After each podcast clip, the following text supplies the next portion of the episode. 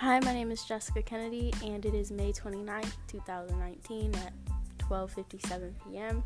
And today we're going to be talking about um, what makes a good teacher. And I have a guest with me. Her name is Naraya Johnson. What's up? So, what makes a good teacher? It's a question that's kind of difficult to be answered, but from a student's perspective, I feel like there are a lot of factors that do help what makes a good teacher. Um, in my opinion, I feel like it is personal.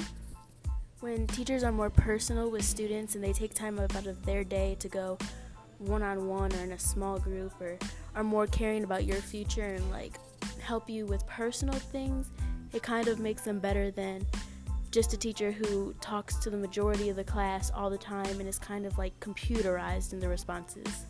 How do you feel about that, Naraya?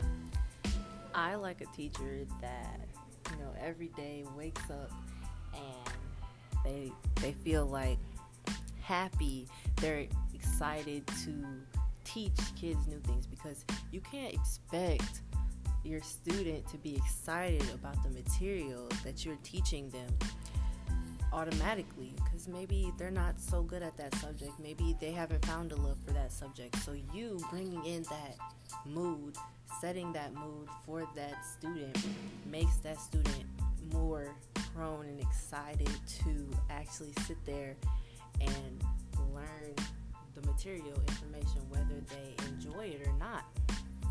I agree, and I also think that when teachers kind of make their lecture more for the group they're talking to, other than just continuing to say the same thing to the same people, because people are different and they're going to take things different ways.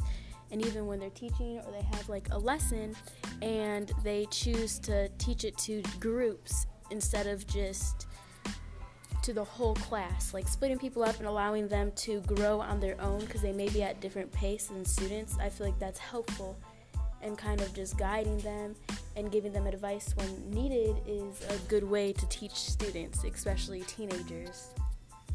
Another thing that I find interesting for teachers and helps me better learn things is when teachers are not just focused on one simple approach. I hate when teachers they sit there and they just expect you to learn one type of way. Not everyone learns the same. Right. Some people are visual learners, hands on, hands on learning learn, learners, and you know they just they need to to experience that subject that on their own way. thing like in the way that they would learn it best because you want your student to learn the information properly right? Like you want the student to get a good understanding of it and maybe that their understanding is different from your understanding because yes. everyone's brains is different exactly which is why i feel like teachers like they expect students to always be awake and engaged in things when they teach the same thing in a computerized tone to where it's not kind of getting the students to cooperate and participate. They kind of need to make the students feel comfortable to speak and participate and be more happy and upbeat about things because the students kind of follow the way the student, like the teacher, is behaving.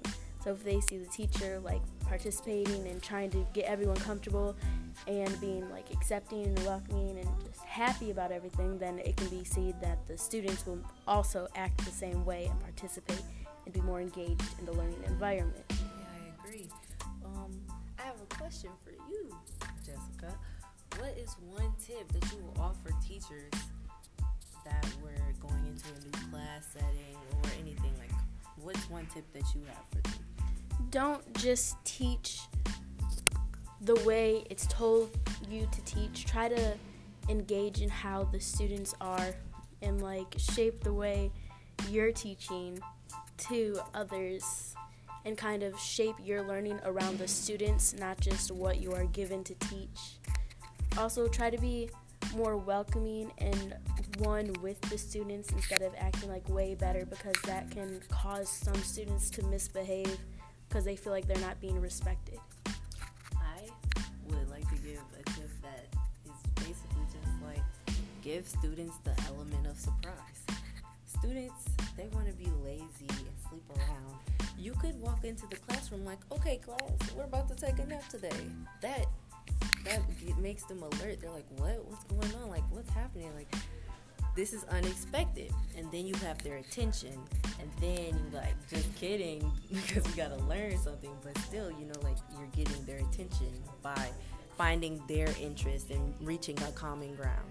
I mean, I don't necessarily agree with that. I feel like giving false hopes to kids can cause them to have wrong feelings towards the teacher. But I do agree that teachers should switch things up and make things more exciting in the classroom. All right. Thank you for joining us today for this talk on what makes a good teacher.